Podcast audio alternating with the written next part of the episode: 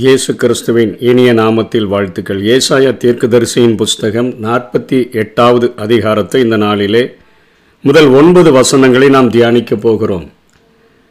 கடந்த அதிகாரத்தில் இவர்களை சிறைப்படுத்தி வைத்திருந்த பாபிலனுடைய பாவங்கள் எவை என்பன குறித்தும் அவைகளின் நிமித்தமாக ஆண்டவர் பழிவாங்குதல் எனக்குரியது நானே பதில் செய்வேன் என்று சொல்லி முற்றிலுமாக பாபிலோனை நிர்மூலமாக்கினதையும் நாம் கற்றுக்கொண்டோம். இந்த நாளிலே இஸ்ரவேல் ஜனங்களுக்குள்ளாக காணப்படக்கூடிய அந்த பாவங்கள் என்ன?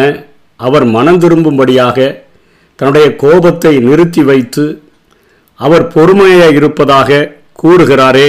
அவர்களுடைய பாவங்கள் தான் என்ன என்கிறதை குறித்து இந்த ஒன்பது வசனங்களிலே நாம் பார்க்க முடியும். முதல் வசனத்தில் இசுரவேல் என்னும் பெயர் பெற்று யூதாவின் நீரூற்றுகளில் இருந்து சுரந்தவர்களும் கர்த்தருடைய நாமத்தின் மேல் ஆணையிட்டு உண்மையும் நீதியும் இல்லாமல் இஸ்ரவேலின் தேவனை அறிக்கையிடுகிறவர்களுமான யாக்கோபின் வம்சத்தாரே கேளுங்கள். அவர்கள் தங்கள் பரிசுத்த நகரத்தார் என்று சொல்லி சேனைகளின் கர்த்தரினும் நாமமுள்ள இஸ்ரவேலின் தேவன் மேல் பற்றுதலாய் இருக்கிறார்கள். நான்காம் வசனம் நீ கடினம் உள்ளவன் என்றும் உன் பிடரி நரம்பு இரும்பென்றும் உன் நெற்றி வெண்கலம் என்றும் அறிந்திருக்கிறேன் என்று சொல்லி இங்கே ஏசாயாவின் மூலமாக தன்னுடைய ஜனங்களோடு கூட ஆண்டவர் பேசுகிறாய் நீ யாக்கோபாய் இருந்தாய் இப்பொழுது இஸ்ரவேல் என்று பெயர் பெற்று விட்டாய். இது வட இஸ்ரவேலையும் தெற்கு இஸ்ரவேலாகிய யூதாவையும் இணைத்தே சொல்லுகிறார். யூதாவின் நீரூற்றுகளிலிருந்து சுரந்தவர்கள் இஸ்ரவேலின் தேவனை அறிக்கையிடுகிறவர்கள் யாக்கோபின் வம்சத்தார் எல்லோரும் நீங்கள் கேளுங்க டோட்டலாக இஸ்ரவேலின் வம்சத்தாரை நீங்கள் எல்லாரும் கேளுங்கள் நீங்கள் உங்களை பற்றி சொல்லுகிறீங்க பரிசுத்த நகரத்தார் என்று சொல்லிக் கொள்ளுகிறீங்க.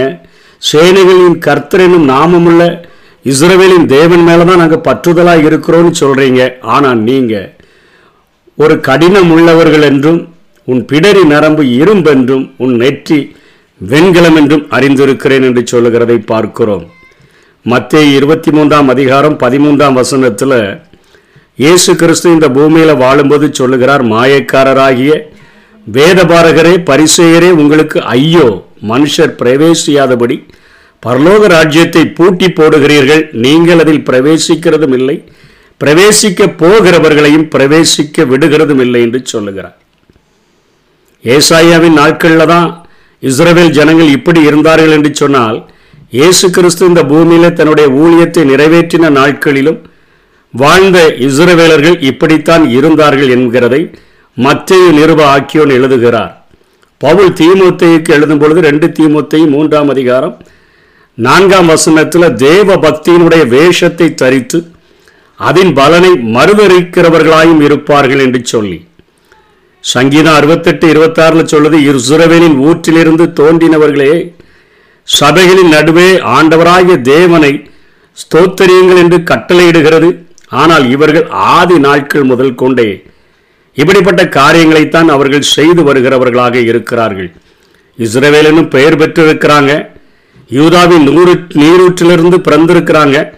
ஆனால் உண்மை இல்லை நீதி இல்லை என்று சொல்லி இங்கே ஆண்டவர் ஏசாயாவின் மூலமாக அங்கலாய்க்கிறதை பார்க்கிறோம். மாய் மாலமாக வாழ்கிறார்கள்.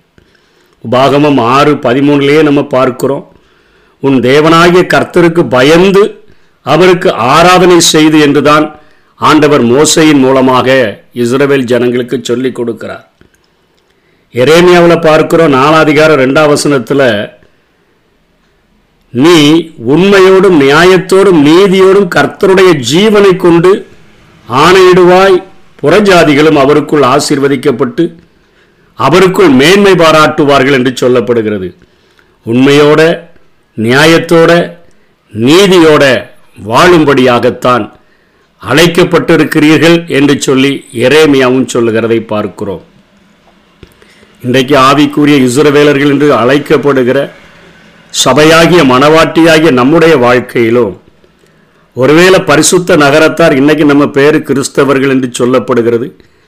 இப்படி அழைக்கப்படுகிற நாம் உதடுகளினால் அவரை கனம் பண்ணி உள்ளத்தில் தூரமாக இருக்கிறோமா என்று சொல்லி நாம் நம்மை வாழ்க்கையை ஆராய்ந்து பார்ப்பதற்கு கடமைப்பட்டு இருக்கிறோம் மத்தேயு எழுதின சுவிசேஷத்தில் ஏழாம் அதிகாரம் இருபத்தி ஓராம் வசனத்தில் பரலோகத்தில் இருக்கிற என் பிதாவின் சித்தத்தின்படி செய்கிறவனே பரலோக ராஜ்யத்தில் பிரவேசிப்பானே அல்லாமல் என்னை நோக்கி கர்த்தாவே கர்த்தாவே என்று சொல்லுகிறவன் அதில் பிரவேசிப்பதில்லை என்று இயேசு போதிக்கிறதை நாம் பார்க்கிறோம்.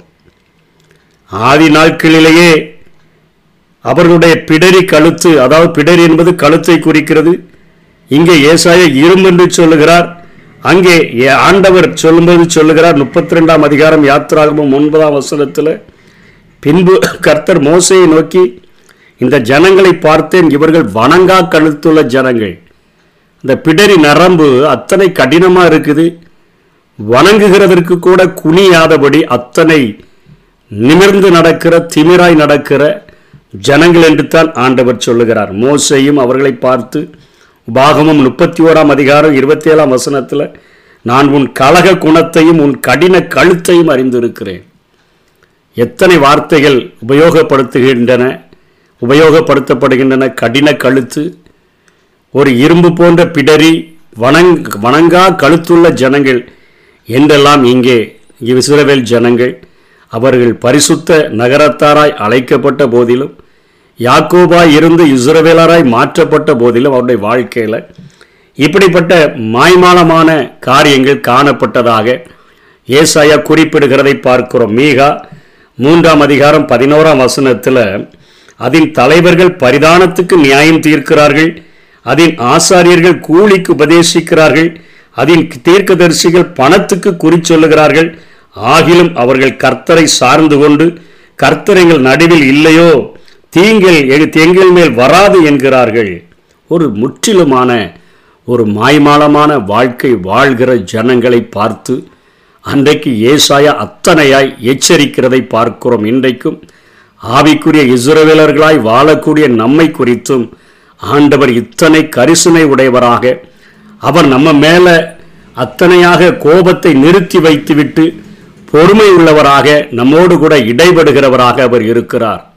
இன்னைக்கு இப்படிப்பட்ட பாவத்தின் காரியங்களிலிருந்து நாம் மாய்மாலமான வாழ்க்கையிலிருந்து நாம் அவருடைய சித்தத்தை அறிந்து நாம் மனம் திரும்ப வேண்டும் என்று சொல்லி வேதம் நமக்கு அறிவுறுத்தக்கூடியதாக இருக்கிறது. நாம் நமக்கு சொல்லப்பட்ட சத்தியத்தின்படி நம்ம பிடரி அது ஒரு ஒரு இரும்பை போல இல்லாதபடி வணங்கா கழுத்துள்ள ஜனங்களாக இராதபடி நம்முடைய கடின கழுத்தாக இராதபடி ஆண்டவருக்கு நம்மை அர்ப்பணித்து நம்மை தாழ்த்தி நாம் நம்முடைய தலைகளை அவருக்காக தாழ்த்தி அவர் சொல்லுகிற வார்த்தையின்படி வாழும்படியாகத்தான் வேதம் நம்மை அழைக்கிறதை பார்க்கிறோம். ரோமர் எழுதின சுவிசேஷம் ரெண்டாம் அதிகாரத்தில் பதினேழாம் வசனத்திலிருந்து இருபத்தி நாலாம் வசனம் வரையிலும் ரோமர்களுக்கு அங்கே பவுலும் இப்படிப்பட்ட காரியத்தை எழுதுகிறதை பார்க்கிறோம். ஆதி நாட்களிலிருந்து இப்போ நம்ம வாழ்கிற இந்த நாட்கள் வரையிலும் இன்றைக்கு ஆண்டவருடைய பெயரை சொல்லிக்கொண்டு மாய்மாலங்கள் இருக்கிறதை பார்த்து ஆண்டவர் கண்ணீர் வடிக்கிறவராக இருக்கிறார். ஆகவே தான் இந்த பகுதிகள் நம்முடைய மனம் திரும்புதலுக்கென்று ஆண்டவர் நமக்கென்று எழுதி வைத்திருக்கிற சத்தியங்களாக அவைகள் விளங்கக்கூடியதாக இருக்கின்றன.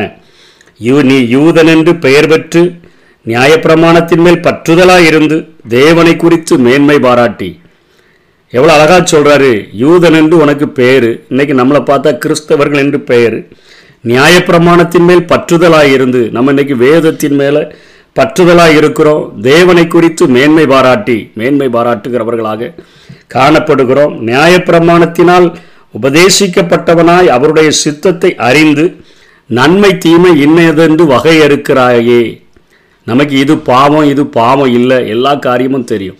எது நன்மை எது தீமைன்னு தெரியும்.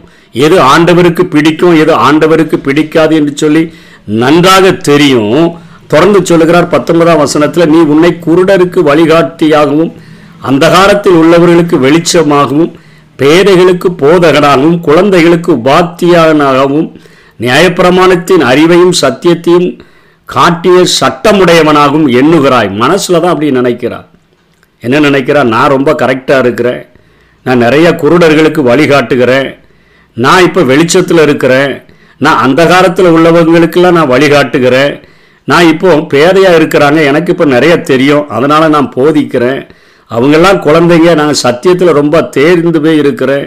அதனால் அவர்களுக்கு நியாயப்பிரமாணத்தினுடைய அறிவை சத்தியத்தெல்லாம் நான் வந்து காட்டக்கூடியவனாக சொல்லிக் கொடுக்கக்கூடியவனாக இருக்கிறேன் என்று சொல்லி தம்பட்டம் அடித்துக்கொண்டு தற்பெருமை பிடித்தவனாக நீ வாழ்கிறாயே. இப்படி இருக்க மற்றவனுக்கு போதிக்கிற நீ உனக்குத்தானே போதியாமல் இருக்கலாமா என்று ஆண்டவர் கேட்கிறதை பார்க்கிறோம். களவு செய்யக்கூடாது என்று சொல்லுகிற நீ களவு செய்யலாமா? வச்சாரம் செய்யக்கூடாதுன்னு சொல்லி சொல்லுகிற நீ வச்சாரம் செய்யலாமா? விக்கிரகங்களை அருவருக்கிற நீ கோயில்களை கொள்ளையிடலாமா? என்று சொல்லி கேட்டுட்டு இருபத்தி நாலாம் வசனத்தில் சொல்கிறாரு பவுல். எழுதியிருக்கிறபடி தேவனுடைய நாமம் புறஜாதிகளுக்குள்ளே உங்கள் மூலமாய் தூசிக்கப்படுகிறதே.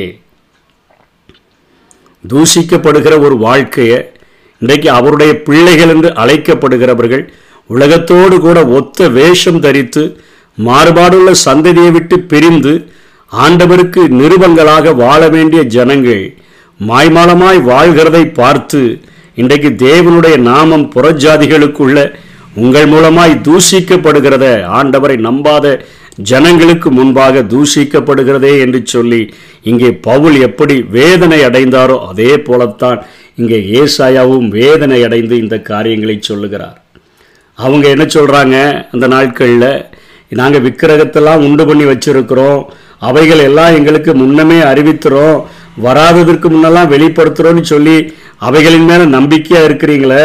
நான் தானே உங்களுக்கு நீங்கள் நானூறு வருஷம் அந்த எகிப்து தேசத்தில் போய் மாட்டிக்கொள்ளுவீங்க?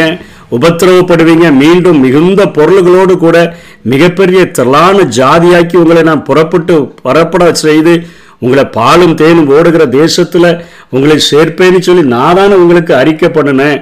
அந்த நானூறு வருஷத்தில் சரியாக உங்களை நான் விடுதலை செய்து கொண்டு வந்தேனே. என்னுடைய நாம மகிமைக்கென்று இத்தனை காரியங்களை நான் செய்தேனே என்று சொல்லி ஆண்டவர் அவர்களோடு கூட வாதிடுகிறதை பார்க்கிறோம். ஐந்தாம் வசனத்திலிருந்து ஒன்பதாம் வசனம் வரையிலும் அவர்களிடத்தில் காணப்பட்ட இன்னொரு பாவம் தீர்க்க தரிசனங்களும் துணிகரங்களும் என்கிற காரியங்கள் அவங்களுக்குள்ள காணப்பட்டது. அதாவது தீர்க்க தரிசனங்கள் எண்ணப்படுபவை தூர செய்திகளை முன்னே நமக்கு சொல்லக்கூடியவைகளாக இருந்தன. வேதாகம தீர்க்க தரிசனங்கள் தூர செய்திகளை நமக்கு சொல்லுவதுடன் ஒரே தேவனை அது அந்த வெளிப்படுத்தி காட்டக்கூடியதாக இருந்தன. எப்படி? ஆண்டவர் ஆபிரகாமிற்கிட்ட போய் நானூறு வருஷங்கள் உன்னுடைய ஜனங்கள் எகிப்தில் உபத்திரவப்படுவார்கள். மீன் திரும்ப நான் அவர்களை ஒரு திரளான ஜாதியாக்கி ஒரு பெரிய ஜாதியாக்கி அவர்களை மிகுந்த பொருள்களோடு கூட நான் புறப்பட்டு வர செய்வேன் என்று சொன்னார.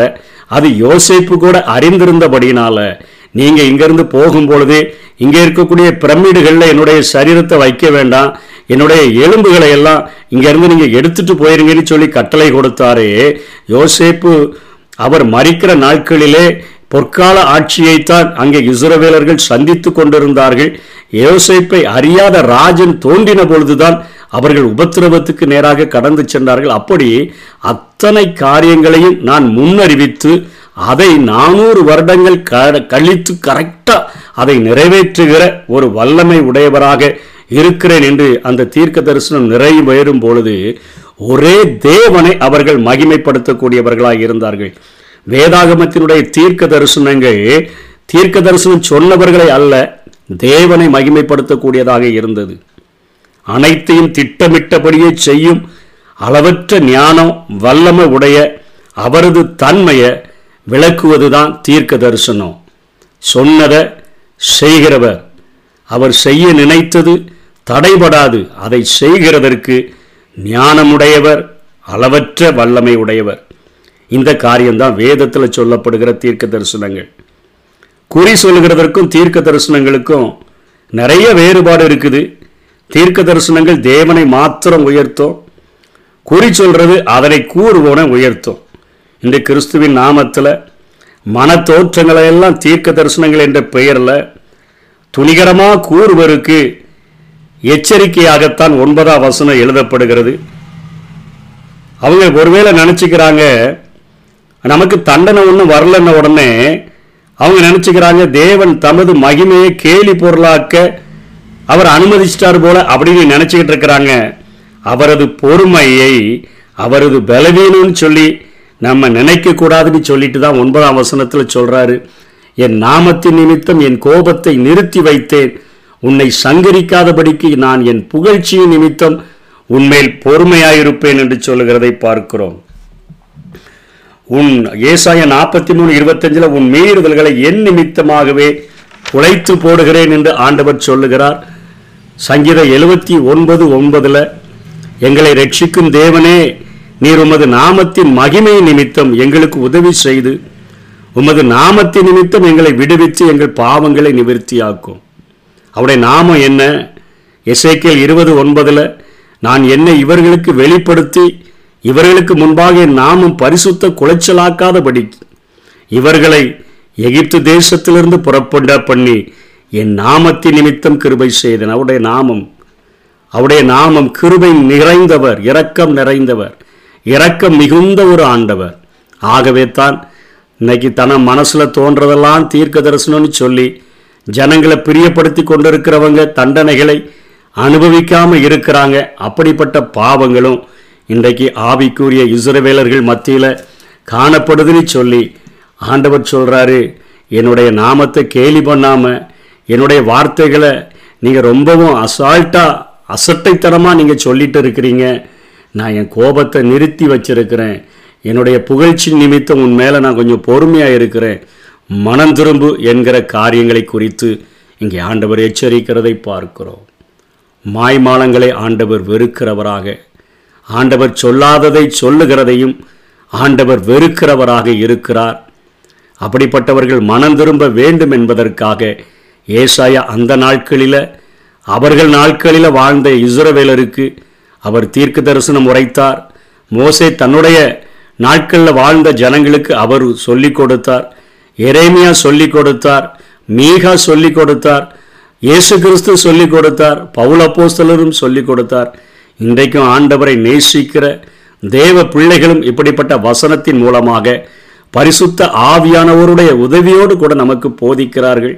அவைகளுக்கு கீழ்ப்படிந்து நாம் உள்ளத்தின் ஆழத்திலிருந்து முழு இருதயத்தோட முழு ஆத்துமாவோட முழு மனசோட முழு பலத்தோடு அவரிடத்தில் அன்பு கூறுவோம். அவருக்கு பிரியமுள்ள வாழ்க்கையை வாழ்வோம். கர்த்தர் தாமே நம்மை ஆசீர்வதிப்பாராக. ஆமை பசுத்தை போர்த்திய புலியானி பயிரை மேயும் வேலியா? வெளியில் ஒரு குணம் கோயிலில் ஒரு குணம் இதுதான் உந்தன் வாழ்க்கையா? பசுத்தை போர்த்திய புலியானி பயிரை மேயும் வேலியா?